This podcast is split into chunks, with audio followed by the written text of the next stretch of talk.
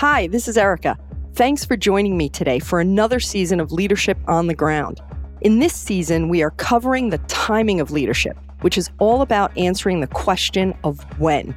Time is a precious resource, a non renewable resource. So, learning how to use it, leverage it, and turbocharge it in our life and in our career can be a game changer. Okay, let's get started. You are listening to Leadership on the Ground, Season 7 The Timing of Leadership.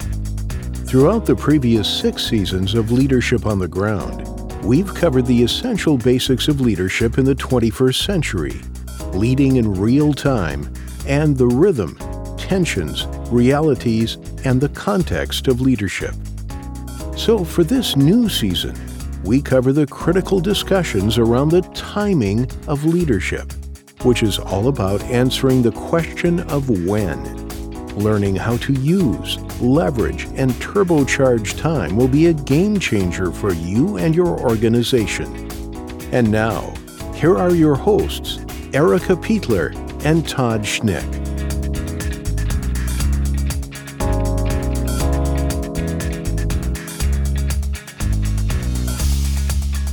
I'm your host, Todd Schnick, joined by my friend and colleague, Erica Peitler. Today is episode six The Time of Your Life and Career. Good morning, Erica. It's good to be with you as always. So, goodness, uh, this episode sounds quite sensitive and important. What's your thought on this? Any angles?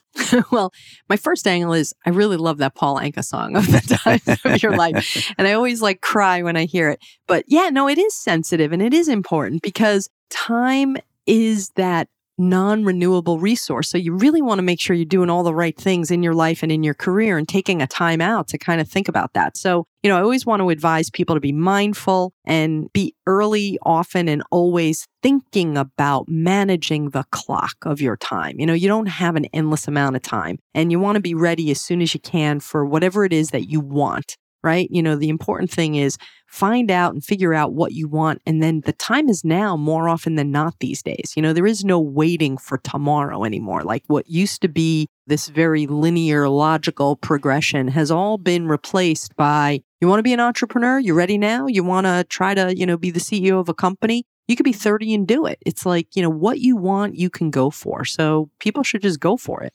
Well, that segues nicely into where I was going to go next. The time in the context of, of our age in time. You know, I mean, let's talk about that a minute. I mean, I, I feel like there's still far too many people on their career path that, that they're, they feel that they're, or they think that their path is determined by their age. Oh my gosh, it's it's so true, right? And I love this topic because time and age are often linked together the baby boomer generation, you know, punch your ticket in advance. And first you got to do this and then you got to do that. And, you know, by the time I'm this age or that age, I should be doing this or I should be doing that. That's all out the window now. And increasingly, time and age have become decoupled. They're decoupled. I mean, people doing things at different ages, earlier and later, with no rules applying. And I just read this really fantastic article on career hot streaks, and it was research based. And it basically said there's no rhyme or reason. You could hit a hot streak in your career at any particular time. It could be early, it could be late. The only distinguishing factor is are you trying? You know, I mean, like it's not going to happen by magic, but if you are trying and doing the work, you could hit a hot streak in at any point in your career. By the same token, another thing that decouples age and life stages, have you heard about reverse mentoring? Yes right? Big, big thing in the business world today. It's the young folks that are being partnered and coupled with some of the older folks that may have years of experience in some technical areas, but may need a little bit more, let's say, comfort and learning about technology or about social media or about how to work effectively with millennials. So, this concept of reverse mentoring, it doesn't just work one way with age anymore. It, it's decoupled and it works all around. Well, I just interviewed a gentleman named Chip Conley who just came out with a book about this very thing. Mm. And you know the, the gist of that uh, of that book was you know he's now fifty something, mm-hmm. and so he's like, and uh, I I'm not very technologically savvy, and so does that mean I'm no longer relevant to the workplace? And, and he proves the point in this book that no, because of his experience, because of the fact he's not a threat to the career path of, of the young people in an organization, he can be a, a very wise mentor. And then he becomes trusted because people feel comfortable talking to him about their situations, their concerns. Then he becomes has this clear pulse of what's happening within the organization becomes very, very important. So I get frustrated, Erica, by these rules that we have to follow for all the different generations. Mm-hmm. You treat millennials a certain way, Gen Xers a different way, and boomers a different way isn't all that means you just need to know your team and know how to work with them? It does. And and mo- even more interestingly you know from a research standpoint because some of this is our own beliefs. And i think you and i are both contemporary leaders in the in the workplace today where yeah i'm not interested in rules. I'm interested in guidelines you know but yeah. but i'm interested in what really matters and and what works for everybody. And i've read a lot of research that suggests there's more in common than not in common between these generations. Yes. And it just, you know, it's the hyperbole of us making more drama out of, you know, what we see than than what's really happening. So we have to be kind of careful about that. I know a lot of people get all crazy with millennials and this and that. They're just looking, actually, what I love about millennials is they're really raising the bar on leadership because they want us to be in context. Yes. They want us to create meaning. And they are 100% right. And the fact that we've gotten away with it being sloppy in the past, shame on us. But if they're calling us to task, good for them because yep. they're just asking for good leaders and that's what we should be giving them. Yep, absolutely. Couldn't agree more. All right, Erica and I will return after this short break. We'll be right back. This season is made possible by Leadership Rigor, the leadership development framework founded and facilitated by Erica Peitler. Erica Peitler teaches breakthrough performance and productivity strategies for how to lead yourself, lead teams, and lead at the organizational level. Everything you think you know about leadership will be turned upside down. Leadership rigor can be experienced through reading the international best selling book, engaging in one on one coaching, or creating a customized team or organizational leadership journey. To achieve breakthrough performance and productivity, visit ericapeitler.com to learn more. That's ericapeitler.com.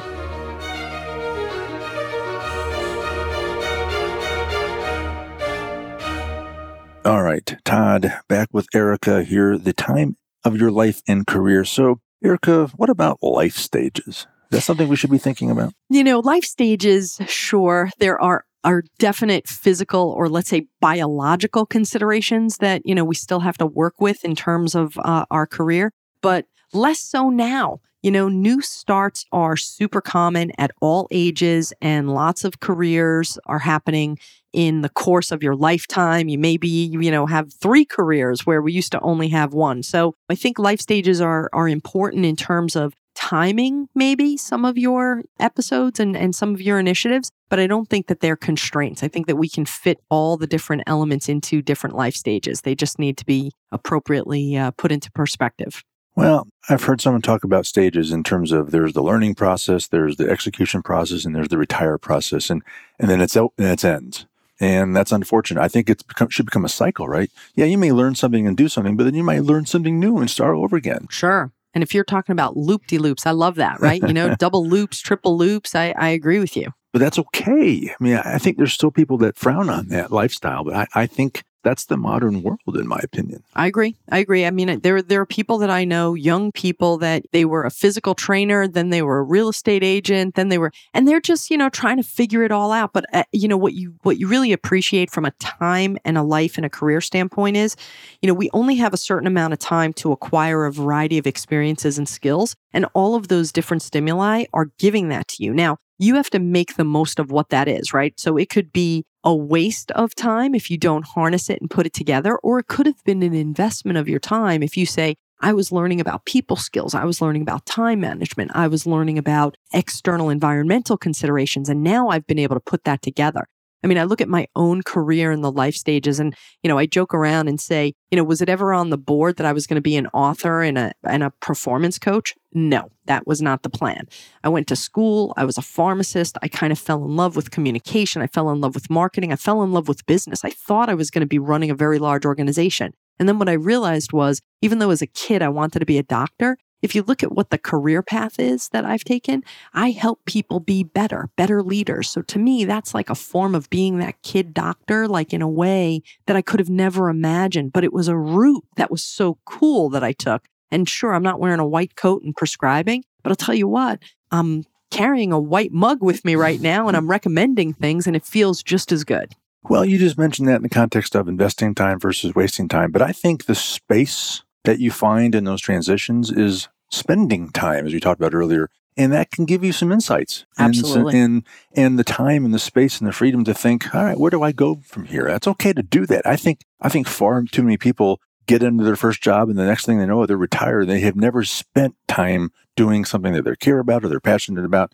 or can time to process and think. Mm-hmm. So I think you've got to, I think you have to build in that, that time, that space over the course of your career to just have some downtime and think about things. Yeah. I agree. I agree. And I'm a little bit of an extreme woman. You probably know that a little mm-hmm, bit about me. So mm-hmm. the concept of that sabbatical, like I took a year off in between my corporate job and starting my own business. And literally for 365 days, I think 240 of them were learning adventures. I was in courses, doing different things, investing time and learning and spending time with myself, meditating and exercising. And it was like a complete reboot. And it was probably the best year of my life. Now, how do you do that? Not a lot of people will have the courage or the ability to just take a year off. And I just said, you know what? I've had a great career. I'll be able to reinvent myself. Do I know exactly what I want to do? No, but I'm going to give myself this gift of a year. And it put me on such a different course. And it took my life exactly where it needed to go. So, you know, you think you're pausing there for a moment. I was rebooting and I was like recharging.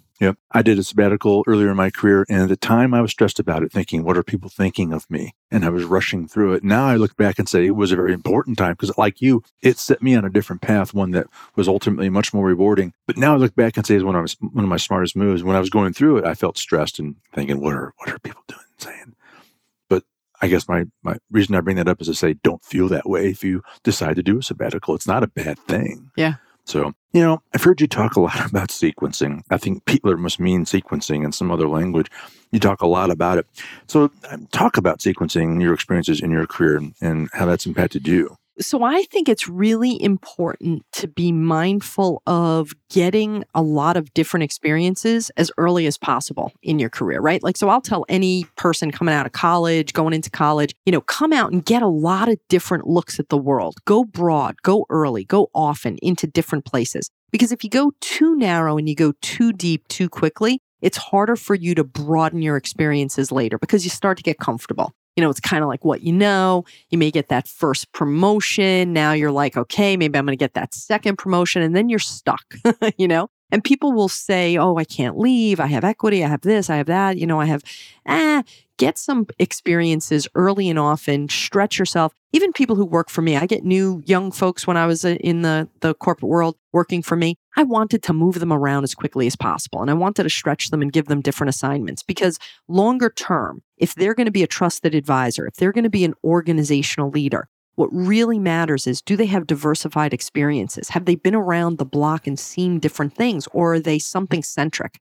You know, when you're something centric, it's really difficult to get out of your own biases because that tends to be the only lens that you look through. So, sequencing and getting different experiences really early on is really key. And as leaders, we can't be afraid to push some folks to do that and really stretch them into different assignments. In the, the book Leadership Rigor, which we all know is the foundational work that all of our seven seasons are, are based from, you talk about various tensions to resolve. In fact, we dedicated a whole season to the tensions of leadership. So I suspect that there is a tension to resolve here with respect to the time of your life and career. Yeah. Yeah, there's, you know, and and there is a great tension here because at this stage, let's say in your career, if you're at the early to mid levels, you have to make some really key decisions. And one of the tensions that you have to resolve is are you going to be a practitioner or are you going to be a philosopher and a practitioner? And when you're a practitioner, that's when you go deep. You know, it's when you kind of go in function and you say, I love accounting. You know, I really love accounting and I want to be the head of finance. I want to be the head of accounting, or